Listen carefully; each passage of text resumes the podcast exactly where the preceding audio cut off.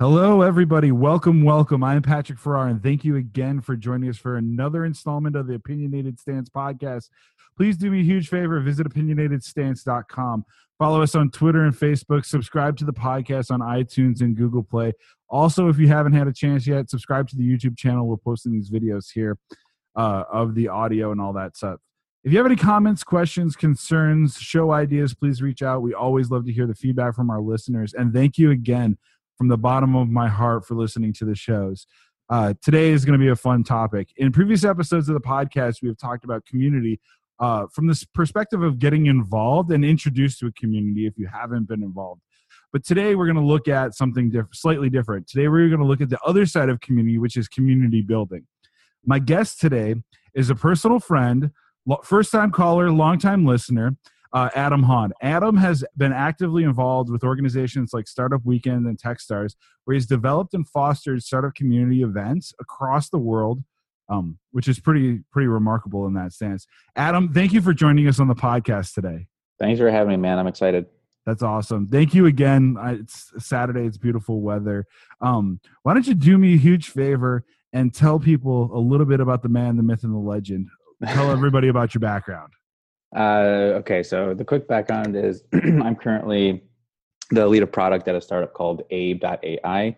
Um, I'm based in New York. The company is in Florida. Before that, I was working with an organization called Techstars, which most people might be familiar with. And I got to Techstars through the channel of Startup Weekend, um, where I was working in Seattle. Um, and then before that, I got to Startup Weekend by working for a couple different startups in Chicago. Uh, so from Illinois, moved to Chicago, then to Seattle, and now New York. A worldly traveler he is.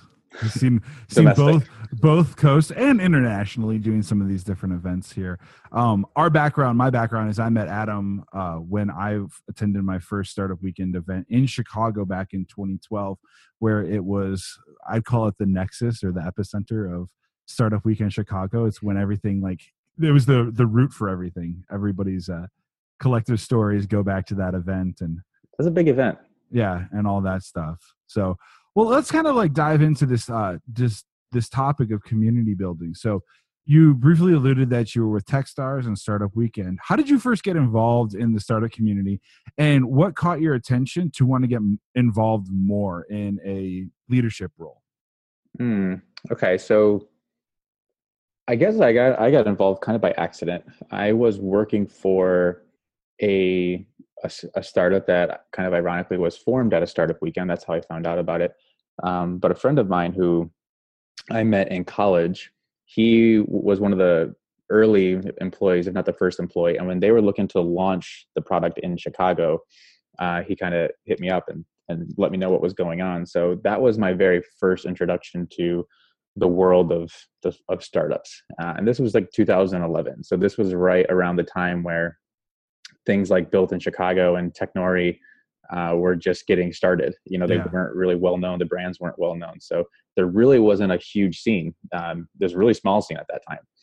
Um, so I, I, met a lot of people uh, just going to different events seeing the same faces at all these events that i would go to um, I stood out because I was always wearing this Zaarly T-shirt, and at that time, so again, this was like six years ago. Zaarly was one of the the hotter startups for lots of reasons.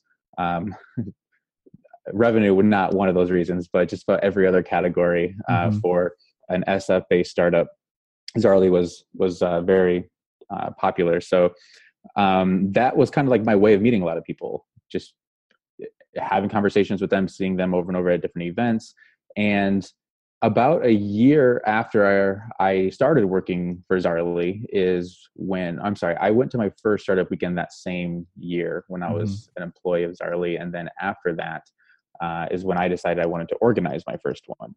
So the reason I decided to to put a startup weekend together in Chicago is because I had a lot of access to all of the right resources and people and venues and sponsors that that make a startup weekend and so I just figured I'd be the right person to kind of pull that together. So I collaborated with a few of the other previous organizers and kind of just took over from there.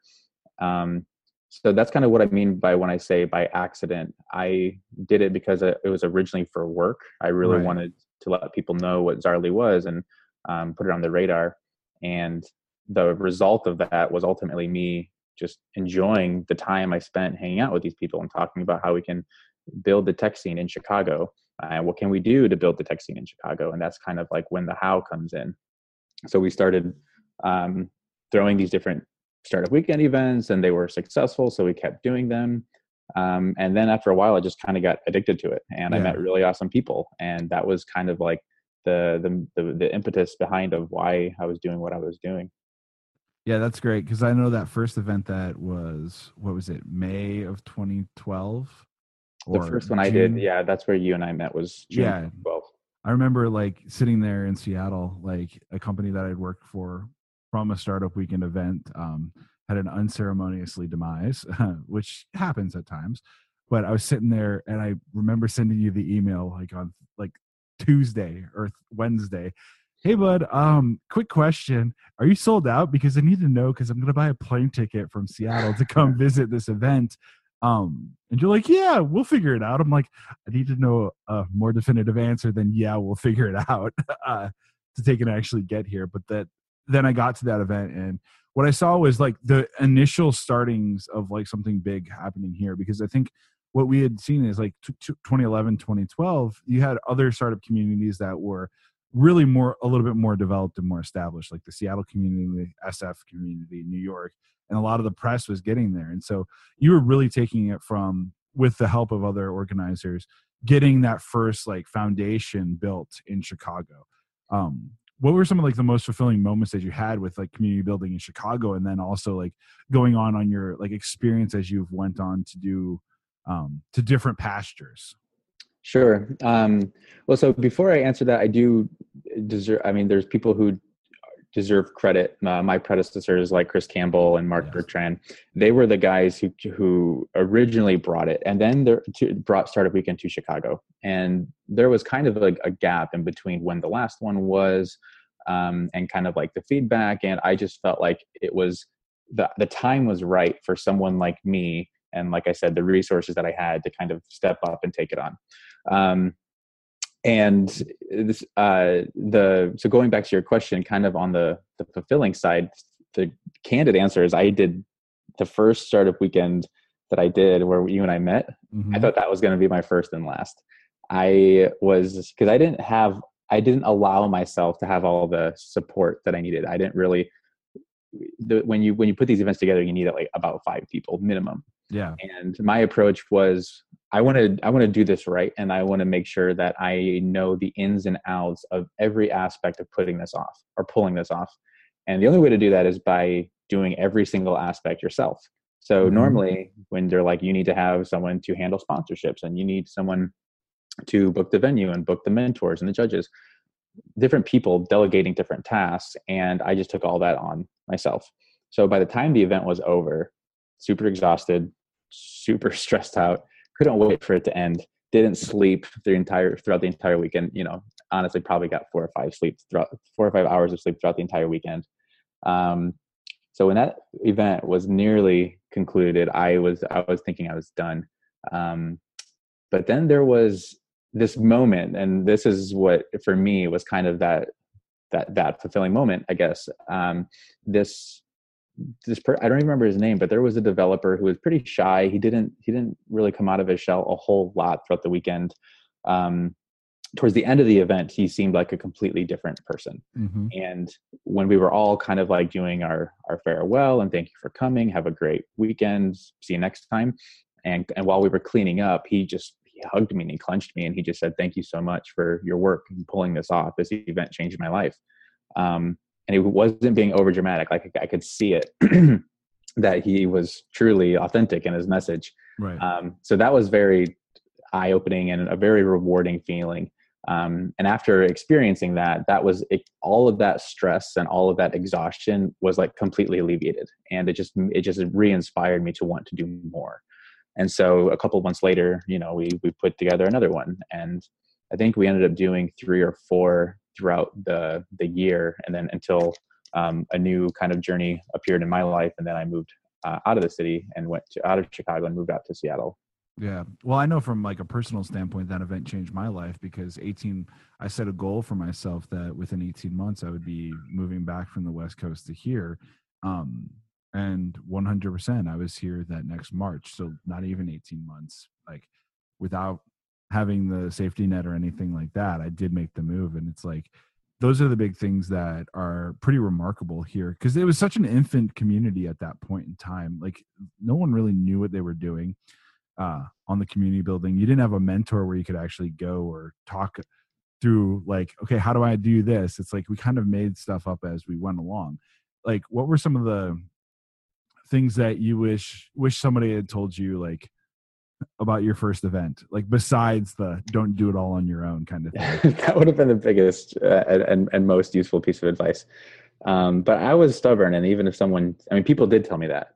I was a i mean people who organize your volunteers and the, the headquarters they require that you have a team. Um, so i just kind of went against that advice because i was being stubborn. But other things would be i mean just relax. I was a little neurotic and, and, a perfectionist, and I wanted to make everything be the most brilliant experience for all the attendees. Which I'm not saying it was, but I do think a lot of people were impacted. You know, as mm-hmm. you just said, you were. Um, that's where I met Jimmy Odom and Kirk Lashley and lots of people who I still stay in touch with today. That was kind of like a, a turning point for for lots of folks. Um, so in a way, I think it paid off. But yeah, I wish I didn't dedicate so much to it for my own health, but I'm glad I did because yeah. of the the result that again all, all the different people that I, I, became friends with and met. Um, other things, I mean, I, I guess I wish I would have collaborated more with other cities, other communities that were doing it too, because as you had already pointed out, this is a program that is prevalent in all corners of the world. Um, and for I really kind of skipped a big part in this conversation um, w- without really giving the background of Startup Weekend. Well, but, go give the background. Give a little bit more of that if you choose. Uh, it's a weekend program that's been around for uh, by now almost a whole decade. Um, originally, kind of the Kauffman Foundation helped fund it, but it was started by Andrew Hyde in 2007, and Marc Nager and Clint Nelson and Franck Nouyrigat took over in 2008 or nine, I believe. Uh, and that's when the program really hit scale, and it went from 50 events roughly to a year to 200 and then 600 and then you know at one point we got up to a thousand events. Um, and these aren't just uh, you know a meetup event that happens three hours on a wednesday night. They're weekend long events. You're asking people to mm-hmm. dedicate your weekend that they are coming in on friday night and they're really working throughout the entire weekend until sunday night. Um, so it takes tons of hours and prep time leading up to it to put it together and and and throw you know a high quality event um, so we uh, and, and the startup weekend as a program has been held in uh, 150 countries throughout the world over 700 cities and and and, and counting um, so so yeah with that said i wish i would have utilized the brand more meaning mm-hmm. i wish i would have tapped people in detroit and in Minneapolis and Austin and Boston and LA and just said, look, you know, hey, how have you done this before? How would you, what advice would you give for a first timer like me? Instead of just being so focused on what can I do here on my own. Um, I think that would have been a little bit enlightening for me. And it also probably would have been a little bit more humbling for me too, thinking that being in Chicago, I can only learn from cities like LA and New York and San Francisco. That, that have scale. That, that scale. Right. Me being naive at that time, that's what I would have thought. But um, the second event that I organized, the facilitator, who was a non-local that I brought in to facilitate that event, he was from he is from Des Moines. At that time, I think he was living in Omaha, and um, when he came into Chicago to facilitate, he and I connected and he was telling me some of his stories, and, and this was a guy who facilitated in several countries all over. Um, he was telling me like his favorite events were in Des Moines, Iowa, Fargo, and and Omaha. You know, smaller cities, yeah. tier two, tier three cities that, again, the naive me five or six years ago would have thought I can't learn anything from those cities because they're not on the same, they're not the same caliber. Um, and the truth is, I could probably learn more from those cities than the bigger markets because those smaller those smaller tier cities are way more intimate and right. they have really good authenticity in their community and connection in their community. So I probably could have learned a lot more from them. So I would say that would be the other really big thing that if I could go back, that's that's what I would have done. I would have tapped the shoulder and asked more questions to the smaller communities and just found out what I can learn from them. Yeah, and so like you've done stuff outside of Startup Weekend in the community building with just different roles that you've taken as your like career has progressed.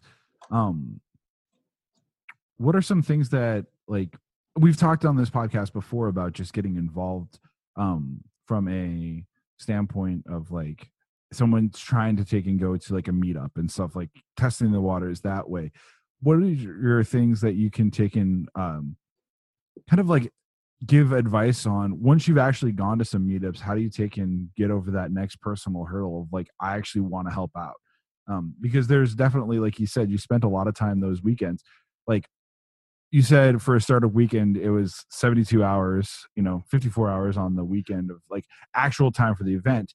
Give a breadth like a scope of breadth of how long it actually takes to plan some of these events um so people have an understanding of like what it actually means to build a community because it's not like oh i can do three hours on a wednesday and it's done. It's there's a lot more that goes involved and that might be helpful for people to understand because everybody wants to take and have their name as organizer or this is my event but some people don't understand what all the time and effort it takes to go in there. So maybe like shed some light on those um, those experiences from your perspective. Yeah the, the the work leading up to it is is immense. You have to spend lots of hours of prep time you have to be super proactive and make sure that you put this on people's radar so they don't make weekend plans and it doesn't mean participants only that also means judges and sponsors and mm-hmm. everything else that that uh, that that plugs into it so um, and our our total hourage would be well over probably 40 spread out over the course of a couple of months mm-hmm. um, when i was working for the company startup weekend full time the requirement that we made people who were planning to host these types of events was uh, at least three months out. And even if you had three, if you were, so it's February 18th. If we wanted to do an event, it would have to be, if you and I wanted to do any, a startup weekend together, it would be May 18th at the absolute earliest. Right. Um, and so, and we, we, we kind of uh, suggested to most of the people who wanted to do it that they should even do it further out. But the reason and, and some people can pull it off in three or four weeks but the reason we give it such a long window is to set the expectation this is not something that you can just email a few people and then be good to go right and and in a way i don't think that applies to startup weekends only i mean i think if you want to do anything worthwhile and quality um, you need to be proactive with it and you need to take it seriously. Um, I, I, it depends on what your goals are with whatever initiative it is. You know, Startup Weekend for me was the most formal and organized community initiative I've ever done, but there were lots of times where I was never hesitant just to contact some people that didn't know each other that I thought would benefit from knowing each other and just get a dozen folks in a coffee shop or a bar. Yeah. Um, so it just depends on like what the goal, what the outcome you want to happen is.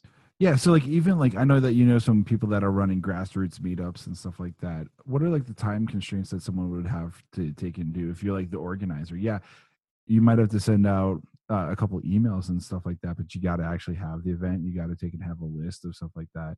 Like, do you have any stories around that area, like the uh grassroots like meetup stuff?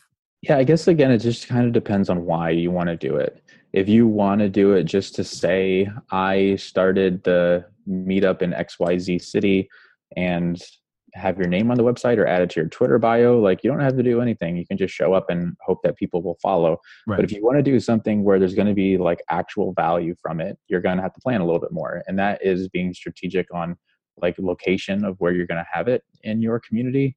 Um, mm-hmm also kind of doing i mean in a way it sounds like you're building a product or a company. You also have to do market research to find out if anything else is happening similar to your meetup in your community. At the same time maybe at the same coffee shop like hey can we coalesce? My group it's just me right now and your group is 17 people. Let's uh let's kind of make that let's join together join the forces. yeah, merger and acquisitions and and meetups. Uh yeah. well I, I think I think that's I've never had that experience, but uh, you know, every community is different. So maybe some people have. but i think it i think that's something that the organizer or the person who wants to pull this together those are the questions they need to ask is why do i want to do this and exactly like what's the how of where we go about doing it how are we going to make this work right um you alluded to it a little bit before when you were talking about um just experience like learning from different markets and how chicago is at a scale of it's you know the third largest city in america it's a big um sales and marketing town. We have a lot of resources there. You traveled across the world and did some events internationally. Uh, tell us a little bit about that, like what it's like for different startup communities there, or just like from what your experiences were going and taking and being. Like I know that you've been to like to London a few times to take and do that. I think you went to Germany once or twice mm-hmm. um, to do that. But share what the international flavor is like because we can probably learn something from just um, just a different continent, you know? Yeah. Um, it's such an interesting, it's, it's an interesting question because it, it, you would, one would assume it would be night and day different. What I have learned is that it's really not. There's different scenes and there's different accents in cities, but mm-hmm. in terms of challenges faced and the ins and outs of doing it, um, it, it's it's very similar. I, I mean, there's lots of every community is unique, but um, there's also tons of similarities regardless of geography. And so, yeah, I, I've been a part of. I, I it's funny. I didn't have a passport before getting involved with uh, Startup Weekend as a volunteer and then as an employee, but about a month before joining, I did get a passport, and I think I've been I, I visited up to twelve different countries within the like by the time by before the end of my second year being involved. Um, most of them being in Europe. Uh, but but yeah, the first one, I, the first international experience with the startup weekend that I had was going to Berlin. Um, and did it take that, your breath away? It did. It was just sorry. I had to take and do the Berlin reference of Top Gun. I had to. Like I couldn't. I couldn't not have that dad joke sit there for a long time. So you were eager to jump on that. Oh, absolutely. If there's a door, I'm walking through it. So anyway, I digress. Tell us about Berlin. Well, the the point is, I mean, it was just really unique for me to see that people shared the same enthusiasm and the same, and the same passion for their community. Everybody thinks their community has what it takes to become fill in the blank of the mission that they're on. Mm-hmm. Most people give kind of like the regurgitated, we want to be the next Silicon Valley, um, which you hear in every city. But I mean, every every city has unique aspects where it can be the best in whatever it is that they think they're they can utilize those unique aspects. And that's kind of what i would try to always like like put people on the path to do. It's like don't necessarily try to become the next silicon valley but try to do what you can utilizing the resources you have available right. to you and becoming you know the the best at fill in the blank for berlin.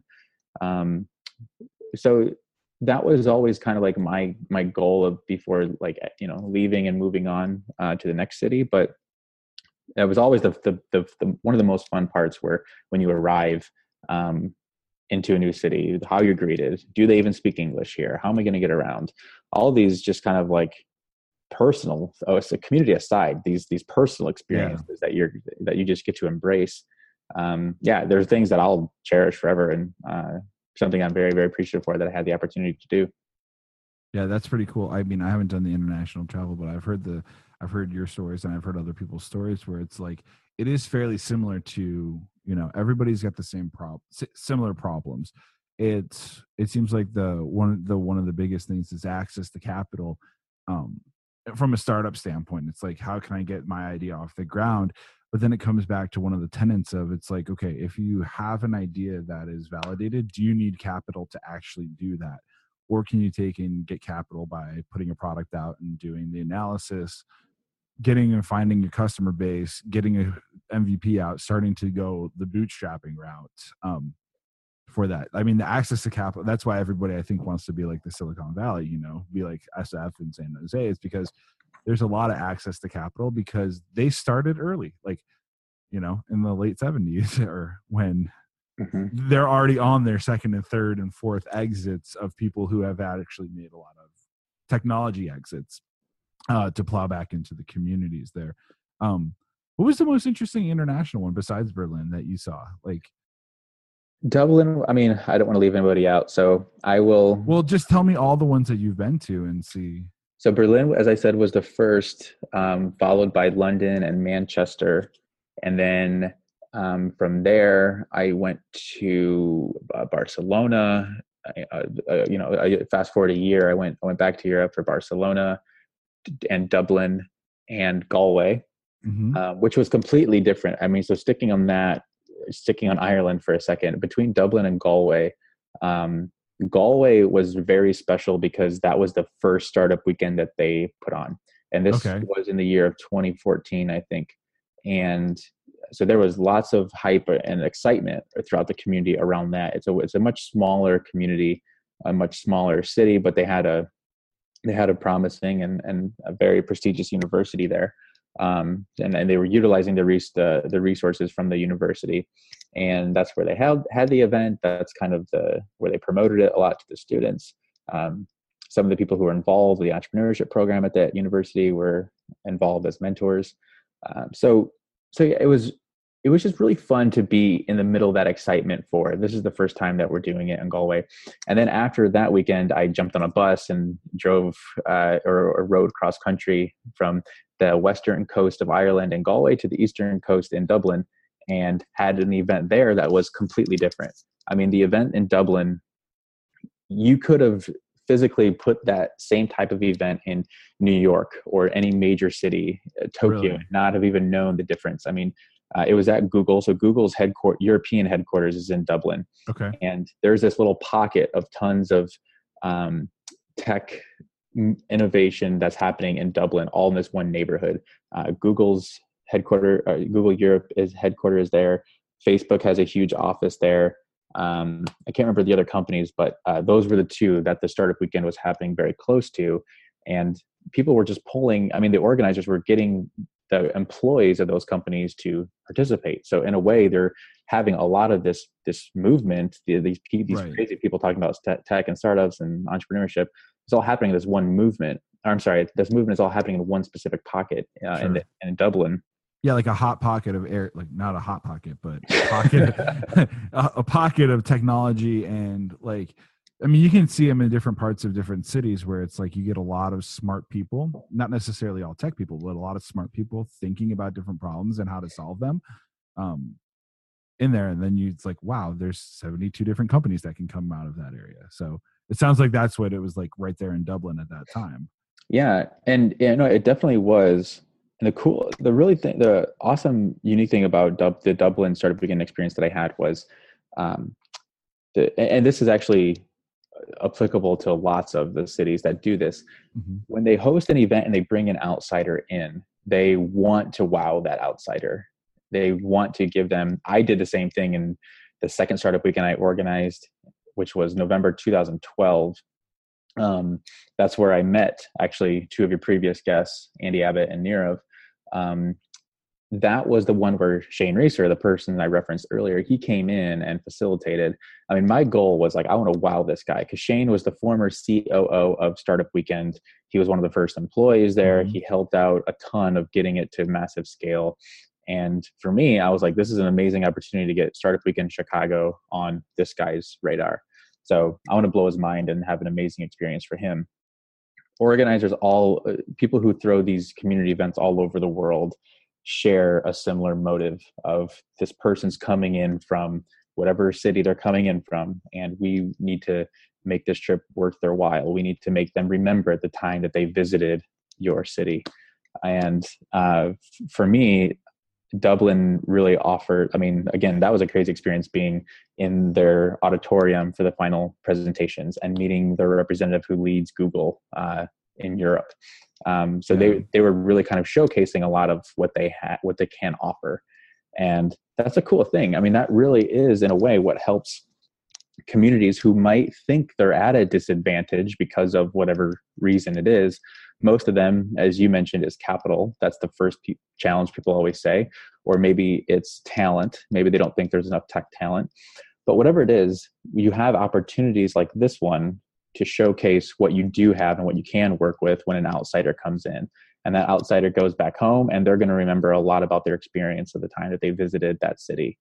Um, that was one of the greatest things about being a facilitator and traveling around is it wasn't so much me dropping in and saying this is what you guys have to do to have a successful community. It was more so me leaving there and thinking man i just learned a lot about what makes galway so great and what makes barcelona incredible. And those were the things that i would take to dallas or or miami or whatever city i was visiting and kind of sharing those it's just one very large connected network of people sharing resources and ideas yeah, it's almost like you take the lessons from one spot and then you can see how to take in uh, potentially do that. But understanding that Miami is very different than Chicago, that it's different from Barcelona or anything like that. Like the technology, the industries around it, it the marketplace is different. So if there's going to be an idea that's coming out of one spot, it may not be you know, ag agriculture technology is probably not going to be the best thing in Miami in terms of but it might be something that's great in Des Moines. Um, so understanding like each of the marketplace or the environment or the community that you go around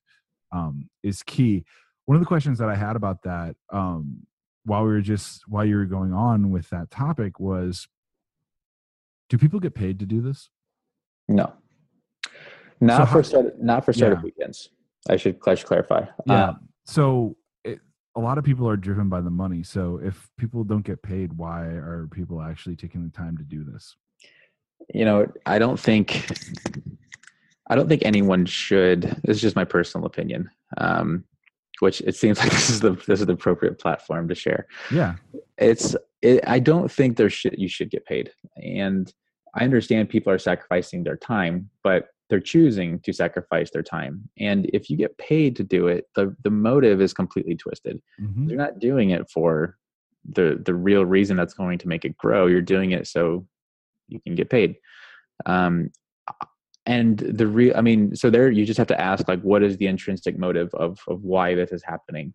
And the more authentic the better. I think chicago over the years with a lot of things, not just Startup Weekend, but uh, with a lot of different initiatives, has really um, grown and like evolved into this amazing ecosystem that it is today. Yeah, and there wasn't anyone who was who was making any money from, or at least not on the surface level, not from what it was it was easily to tell. No one is making money from doing these events and or doing these these programs or these initiatives, um, and that's what makes it great. If people start doing it for money, it, it it's going to be for the wrong reason. Um, I'll share a, a, really tough challenge that we went through. So, for I mentioned earlier, I was originally an employee of Startup Weekend, mm-hmm. uh, which was a at a time its own entity.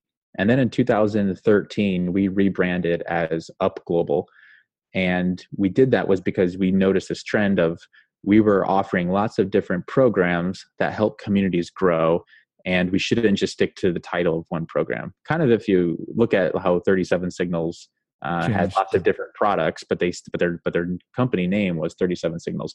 We had a bunch of different programs, but our main company was called Up Global. Mm-hmm. Uh, and we were a nonprofit. We we Startup Weekend and Up Global have always been nonprofits. But in 2015, uh, we were acquired by TechStars, which is a for-profit. So the perspective from a lot of our different organizers was very, very resisting from what we were doing or what, what kind of like was next because they didn't feel like it was right to be volunteering for a for a profit organization. And that's something that I agree with. It doesn't feel good, but it but what you were doing never changed. People are right. still doing the exact same thing. We weren't asking for any more or less of their time and they weren't they weren't throwing these events for the sake of the people of the company. They were doing it to better and build their community. Yeah. Does make yeah, sense? yeah absolutely. And i think my question is mainly just even more ge- generic than that. It's um should people have the notion of like they're doing building a community? Like i'm going to start a meetup tomorrow. Like let's start a hypothetical. I'm going to start up a meetup tomorrow and i'm going to make $65000 doing that meetup you probably shouldn't go into that like as what your goal is or like the heart of it. Your goal should be i want to start a community or start a meetup to give something back. It's a volunteer it's a volunteer um organization or and like idea. You should never go into it as a profiteering kind of way. Do people sometimes have benefits that come from taking and having a community? Yes but that's not the main goal. Like i think the main goal should be always like we're doing it to like we've talked about this on different topics it's like you pay it forward and if something on the end comes up where it benefits you awesome but don't go out as that being the expectation that you're going to get xyz from it because then you it goes back to exactly what you said where it's like it's inauthentic. You're doing it for the money and your reasons of why you're doing it are not good long term for the community because you're you take and make decisions that face what your pocketbook says versus what is good for the community right? Yeah and i think the problem was is the lack of patience that people have. They think that i do need to have this quick turnaround. I do need to get a value from this right away. And the most beautiful examples are when people are doing it for the right reasons in the long haul and they're like the unexpected benefit that comes. Um, i was organizing events to help build chicago and ultimately in doing that i met a guy that i ended up launching a company with um, called mobile makers academy. He, uh, brandon passley was uh, the original founder and he was the judge at the first startup weekend i organized. That was not my motive that was not my goal. I didn't mm-hmm. think i'm going to do this program so i can get a job or i can get paid uh, i just did it because I, I, again i had the resources and i wanted to i feel like i felt like i was the right person in chicago to do it and it was the right time for me to do it and as a result of just doing that brandon as a judge said this was great i want to talk to you about something we ended up launching mobile makers and um, that was our project that was something i worked on for close to a year until startup weekend asked me to to work for them and move out to Seattle. And I did that. But that was never my intention right from the get go. Right. And and that's not going to happen for everyone. You just have to take and know that it's like you can put hard work in, but your end goal should be to foster the community. Uh, something may come of it, awesome. If not, the the best thing that comes of it is your peers will take and love you for doing it too. Yeah, I mean, and, and the patience plays so big into that because if you literally have a clock that's ticking down of when your your big break is going to come, it's never going to come. Uh, I, I was organizing startup weekends for over a year before I started working with them full time. Mm-hmm. Um, so again, that and that's what makes it so special is like the unexpected uh, gift of this awesome result of what I'm doing happens still happening now. It was also a, a it's so awesome to listen to Nirav talk um, because I remember when he, I first met him, he was at a place where he doesn't she wasn't sure what he wanted to do, mm-hmm. and he just thought it was the time for him was right to start exploring, which he did. So he went to a startup weekend and he met people and he kind of got this vision of maybe what I should do, and then he kind of approached it and you know as as you and uh, m- most people who heard him talk a couple weeks ago know that what his story is that was the result of him just kind of exploring around and, and, not really knowing what would come from it but just taking that risk of going out there and seeing what happens and he he uh it worked, it worked out pretty well for him yeah it's been like his story is enriching and it's like something that everybody should go if they haven't listened to go back and listen to because it talks about like it from the the standpoint of understanding community from getting first involved with it I know we talked a little bit about it when you were talking about the first bit of startup weekend, but I want to hit, hit on it like specifically. You talked about where it was like that you would learn how to delegate in different things, but what personal skills have you learned from about yourself from being involved in developing multiple communities, like beyond delegation, beyond that first one? Because there's had to be a lot of different things. I've heard humility, I've heard different things like that, but fill in the blanks. Like there's some probably a couple good lessons that we haven't talked about yet in there. Um, I it's not it's nothing you could ever, for me anyway. I could learn from reading a book or or taking a class. Most of it was all soft skill stuff, and um, I would say my my EQ has has gone up just from all of this all of this working with other people mm-hmm. and seeing different sides of people so specifically, uh, what I learned about myself is learning how to deal with conflict with people. I had never had any really previous experience uh, in terms of like a manager or someone who is overseeing something having to kind of sort things out. There's been times where I've been like directly involved with conflict, maybe on a on a disagreement or an argument, but when you kind of have to be the person who's overseeing the operation or the, or like a, uh, the manager of people seeing the operation um, yeah i learned a lot about kind of the, the dealing with conflict and, and just dealing with difficult people. Yeah. Um, so and those are skills that i will you know always have in my tool belt forever. Um, and the, the other one is kind of obvious i guess but like just not even public speaking but just being comfortable being in uncomfortable situations i think helps me out a lot. Um, i used to be terrified of, of public speaking like most people are i almost pay, i tried to pay a friend to take a, a required speech class in college for me because the thought of me giving speeches to my peers literally terrified me right so i um I, realized I didn't want to take that risk. I ended up taking the class myself. Uh, and it, I survived, but it just made me feel like, okay, I did that. I finished my speech class. That means I never have to give a speech again, right? So, I mean, that's how I viewed public speaking, something I never wanted to be involved in. And when I was working for Startup Weekend um, and and facilitating these programs, I, you know, I, I was in front of people being the speaker throughout the entire program. Right. Sometimes when I was organizing them and being the local organizer in Chicago, I would go to events and promote them and uh, and, and talk to people about why you should come. I'm trying to sell them on it. And the real challenge with with kind of the whole public speaking thing for me, or what I really learned, is that you're not just reading from a card or you're not just giving a talk. You're you're literally adapting your message to different people in the audience. That was really that was really difficult. So yeah, you I'm gotta play the room. You gotta play the room a little bit. You have to play the room a lot of it, and uh, a, a story to bore you to kind of really emphasize that point is I was in Las Vegas and I was giving a talk on a new program that we were going to roll out.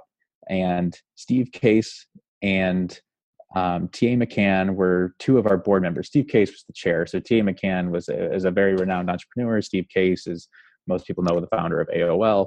Um, and so yeah steve is uh, and, and i mean they've, they've both gone on to do multiple things but for me i knew who they were well before i even met them they were in a room where i'm giving this talk on this program that they should know what it is and why they should understand what it is. I'm trying to deliver this message to them.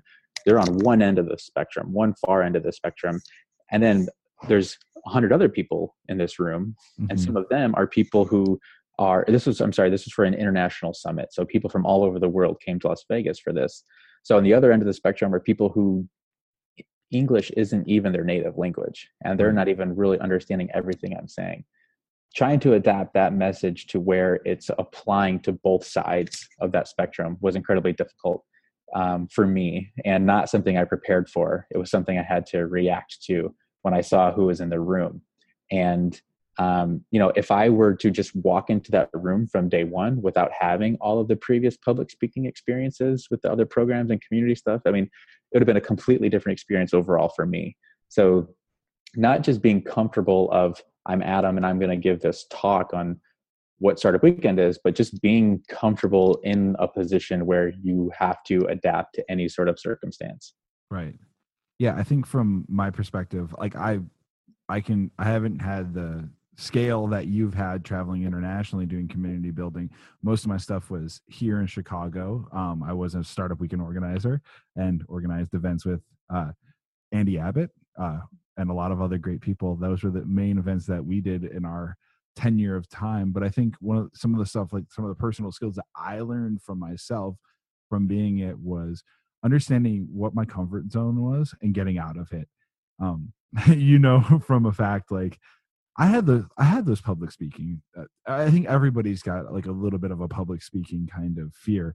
Yeah. Um, but like, uh, was it Jerry Seinfeld who said like the number two, the top two fears are number one is public speaking, and number two is dead. And death, so yeah. fear of death, and so it's like you'd rather be dead than giving the eulogy kind of thing.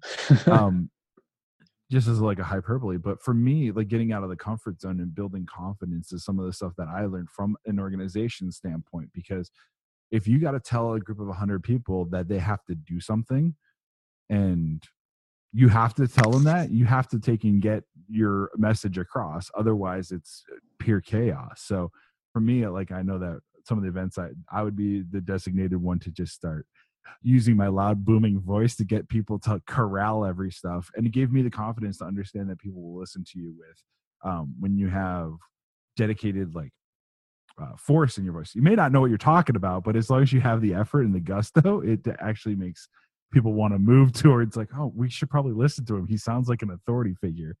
Um yeah the other thing that i learned a lot from it was just like the ability to listen to understand um to understand different sides. Like the conflict resolution one is a different um piece that you'll like speci- specifically an event where there's like judging and winning that sometimes becomes a problem because like everybody thinks they should win.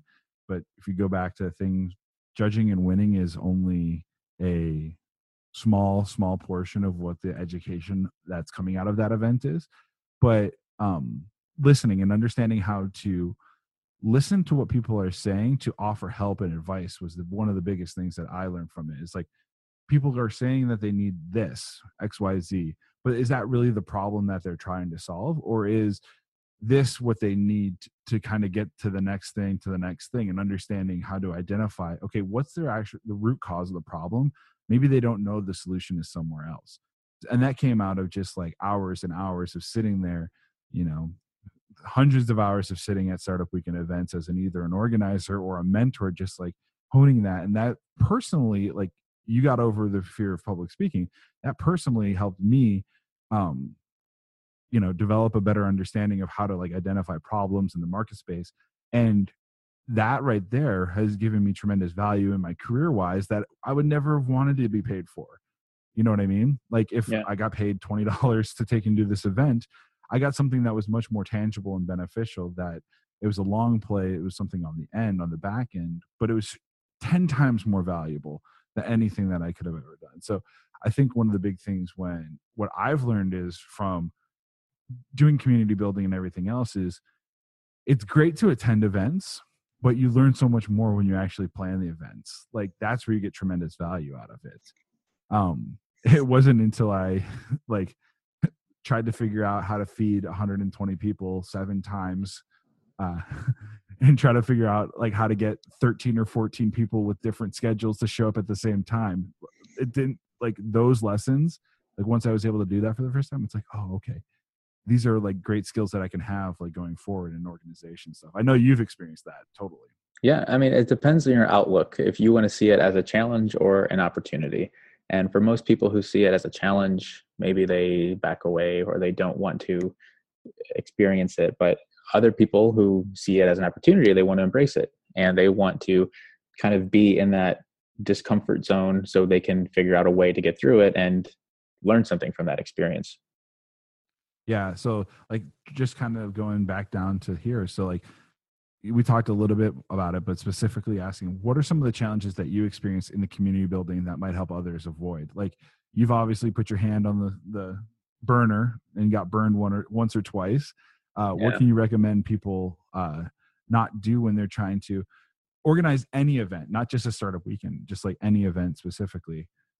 Um i would so i would trust people. Uh, it's sometimes people say, "I don't have a reason to trust you," but uh, I, I, mean that in um, in a situation where maybe you meet somebody for the first time, you might be mm-hmm. reluctant to meet uh, to trust somebody, but just trust someone until they give you a reason not to. Um, and I say that with the notion of thinking of uh, why someone would maybe want to help you or my, why someone would maybe want to be involved in this or partake in this. Um, so if someone's coming forward and they want to help like maybe not trust them and give them the main task of this whole thing that you're doing. Give them a small task maybe give them a 30 second a 30 minute uh, exercise. Maybe mm-hmm. give them a task that's going to take them an hour or so to do and it's not even a big one but that's going to be the litmus test of if there's someone that you can fully trust with a much bigger task moving forward um, so yeah, that's something that anyone, regardless of what you're doing, if you want to uh, try to build a, a, movement or some sort of do something in your community, you are going to have to get familiar with working with people you might not know or know very well, and you're going to have to decide if you how how close you want to work with these other people right. or this one person, and, and you know, am I going to trust them or not? And my my just from my own experiences, trust people until you they give you reason not to um, and then also and kind of and then give them a second chance to take and prove themselves. You don't just cut them off right at the first one you know? Depending on the severity of the outcome perhaps well, yeah. I mean if they chopped your arm off like okay you could never give them a sword. i understand like, it was an accident. Yeah but still you're not getting a sword. Like, but yeah. Um and then one other one is just thinking of one and this is kind of coming from a direct experience but like there's a lot of people who want to do things for their community and this is going to sound like a redundant message for me but it's knowing the why of what the, why they're doing it what's what's the main reason of why they're doing it and a big challenge that so many people encounter so many people who are involved in their community encounter is there's lots of activity that's happening in our community and they view it as like competition instead of an opportunity to collaborate mm-hmm. so this kind of goes back to the whole challenge versus opportunities thing if there's lots of other events that are similar to mine. Don't be so stuck on your idea or or your specific initiative where you are removing the opportunity to collaborate with somebody else. Mm-hmm. and i mean it just so again that is all under the why umbrella. If you're doing this so you can build the the iot space in your community and there's another person or another group that's trying to build the iot space you don't have to differentiate your movement from theirs. You can collaborate with them. It's just it's just an outlook thing. And the ones who kind of choose to go the competitive route instead of the collaboration route always lose. Mm-hmm. and they lose not because it's a failure. They lose because it doesn't meet what their expectation of this movement would be. Right. and that's because they're not allowing or they're not embracing opportunities that could help move it forward if as they would if they were to say okay this other iot thing sounds cool. Let's meet with them. Let's talk with them and see what it looks like if maybe we we come together and we work on this together. You're going to open up your reach that you have to people who can who are interested in this space speakers who are coming in from different cities that could come to your event or, or your program and give a talk like whatever it is you are doing a much better setting yourself up for success better if you collaborate or if you're open to collaborate more than if you're immediately shoot things down because you're more of a competitive person. Yeah i couldn't agree with that more. Like if i were to take and point this question on myself one of the things that i would say is like it's exactly what you said is like have a goal um and then try to figure out how to take and work in something that you're passionate about because again, going back to the point, there might not be any financial incentive or reason to continue to take and do something from that perspective.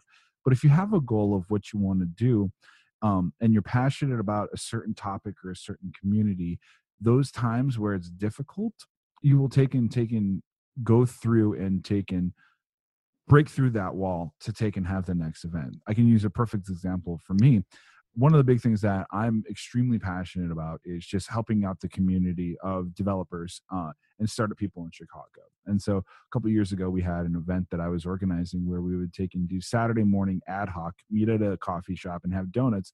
And it was basically a self help group for developers and CTOs of or co-founders in the tech space. And so we had like 10 people show up for the first couple times, and it was great. And the conversation was good because it was people that were invited into the group that were vetted so there was authentic talk.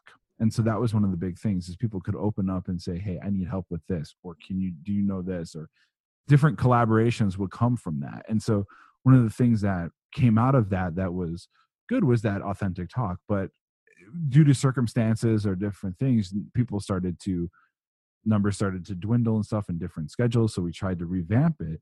But what came out of that is this actual podcast that we're on right now. The goal is to take and take that those in-person conversations and dialogues that we have to bring it into a way that is going to live the test of time in perpetuity for everything else. So that's like the main goal that I'm trying to get out of this podcast is being able to deliver that content that we had in a way that can help more than anybody I can reach at a coffee shop in Chicago on a Saturday morning and so that's the goal and that's the passion behind it is to offer those advices and offer those things and offer those different things. And from a personal selfish standpoint i get to produce these things and use different technologies in audio production that help me out for my recording career and my mixing stuff like that.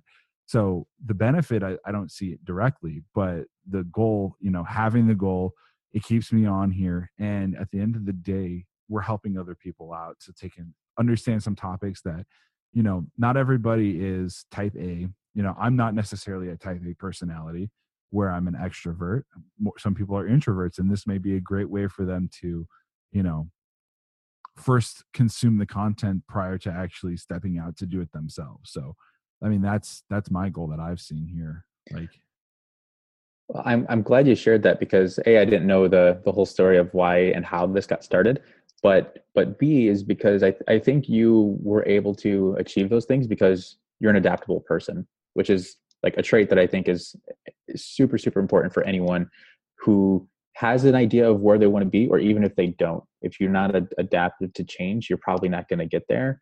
I look at my own experience in the community or even professionally with my career as uh, metaphorically uh, like a rocket ship that takes off and as it moves forward there's parts that break off but they mm-hmm. but they serve a very important purpose they help the rocket ship get from point a to point b and then they fall off because they've done their part but their whole role in this was to help it get to the next level mm-hmm. and with your meetup that you started you had a goal of i want to get people together like don't eh, so the point is don't necessarily have the end goal in mind and stick exactly to that end goal but make little milestones along the way that this one initiative right now is going to help me get to the next milestone. That's what the goal should be. And then the pieces fall off and that and those pieces serve their purpose of helping you get to that milestone. And with you the meetup was the first goal the first milestone. It hit it. You hit that so the things fell off. People stopped showing up and you thought okay now the next goal the next milestone is i'm going to do this podcast and you know you might you might you might grow and evolve the podcast into maybe one day you're going to be on a stage doing this in person or maybe one day you're going to add video to it or you're you never know. But that's the whole point of being adaptive to the things that you're surrounded by. Yeah it's a uh, and just yeah i can't you've hit it the nail right on the head. I mean that's that's one of the things too. It's like you and we've worked in startups and one of the big things is if you don't learn from the failures um there's no point in trying. There's no point in trying to get up to the next one because you're going to make that same mistake over and over again. So i think that's the best thing uh, to do there. If you um, learn something it's not a failure. There yep, was a takeaway. Yep that's a good thing. That's you know pivot's a bad pivot is sometimes the bad uh bad word in uh startup communities. I don't think so. I think you're taking and understanding, you know, and being adaptable, which is a great thing. Um, Adam, again, thank you so much for being on this podcast today. I think it was a it was an absolute treat, by hands down, like absolute treat to talk about this. Um, because I think it comes and it doesn't close our topic about community building completely. We'll talk about different other like community leaders and different experiences there um, in the future, but I think it does wrap up a different perspective that other people um, haven't talked about necessarily from it someone who's done it as their job and their career to build out communities on a global scale um, but what i as i like to do on the podcast um, normally is open up the floor to you to share anything you want with the audience mm. wow the opportunity yeah um, i would so I do okay. I'll I'll I'll leave with two messages that I'll do my best to keep short. Uh, one of them is very in line with everything that we talked about, uh, I think I think one of the most important things with community is going back to the point just a few minutes ago of of being collaborative and not competitive. The the any community that is inclusive inclusive is going to increase their chances of moving forward than than a, than a community that's not. Um, and identi- and and seeing challenges everybody's going to face challenges so seeing the challenges as opportunities is just a mindset that's going to help any community move forward as well. A, a short story to go along with that. Um, you made the uh, you you you you mentioned the example of funding being one of the a big problem in communities, um, and that is a big problem. It's not easy just to one day say, "Hey, we just got new funding coming in," um, but thinking. So the story that I wanted to share with that is um, when I was in Chicago still and and being kind of a trying to be a community leader person, I um, got an email from a friend of mine, and she said, "Hey, the CMO of Twilio is going to be coming through. Are you going to be around to kind of show her what the ins and outs of the community and what Chicago has going on?" And this was a person who Twilio is you know San Francisco based company. She was someone who was coming to Chicago because she had heard good things of what was happening and she wanted to see it for herself, but she didn't know anybody. She didn't know any companies. She didn't know much about the community. So she came to visit. I met up with her. I showed her around to all the different co working spaces, the companies that were doing really interesting things and, and, and growing fast. Um, it was a whole day. Like it was literally hours of giving her a Chicago ecosystem tour. Um, the result of that is that she went back to San Francisco, told a lot of her coworkers, wrote some marketing material and blogs about it, and people were more aware of Chicago. And now we also had an ambassador, someone who was advocating for Chicago that was connected to lots of mm-hmm. VCs in, in, Silicon Valley and yeah. San Francisco. I mean, so in a way, it's like looking at it. So the challenges and opportunities mindset, the way of viewing things, um, you know, it might help you get some support that's not in your backyard at the time, but it might help you get it later down the road. So just being really bullish on the whole uh, challenges versus opportunities kind of outlook on things, the collaboration uh, versus competition outlook on things. And then the last thing is trying new things, just being super open to to trying new things. No one, you, myself, no one would have been able to get to where they are if they weren't someone who's willing to try new things um, my little approach to that is I always make a long list of stuff that I think would be really cool to know how to do. I have a very small interest in some of these things. I think it'd be cool if I could learn more about it. And I uh, I spend 30 days doing that, whether it's meditating or running or learning a new language, um, whether it's coding or speaking, mm-hmm. whatever it is. It's something that will take a little bit of time, but try that challenge very diligently for 30 days. Uh, and normally within the 30 day period it's going to be baked into your normal routine and you're going to be it's going to be something that you'll be doing habitually by the by the end of like the 90 days. And it's going to be something that is just normal to you after a while. Um okay that's the end of my rant. So no that's, that's good. Like i think that's a great uh topic because like at the end of 30 days if it's something that you want to keep with awesome if not you can say you've self-taught and continual learning is a huge theme and thesis that goes on in this uh in this podcast too. It's like always want to always better yourself. You never know everything you you don't know what you don't know. So figure out what you don't know so you can know it. Yeah. That's and and if you and if it doesn't work out positively, cross off the list and move on. And now yep. you know that you that you don't want to explore that. Yep. That's awesome. Again, thank you again for joining us on episode nine of the Opinionated Stance podcast. I'll give you a round of applause really quick here uh, for being on the show. Um, if you're here listening to the show and you still haven't done so, Adam wants you to go visit opinionatedstance.com. He wants you to also follow us on Twitter, Facebook. He wants you to subscribe to us on the iTunes and the Google's Play. The Google's Play too. Um, subscribe to the YouTube channel. If you have any comments, questions, again, show ideas, please reach out. We take snail mail. You could fax me. I don't have a fax machine. We'll, we'll figure it all out. Um, we always love to hear the feedback from our listeners. And thank you again for listening to the shows. Uh, until next time, cheers. We are out. Thank you, everybody.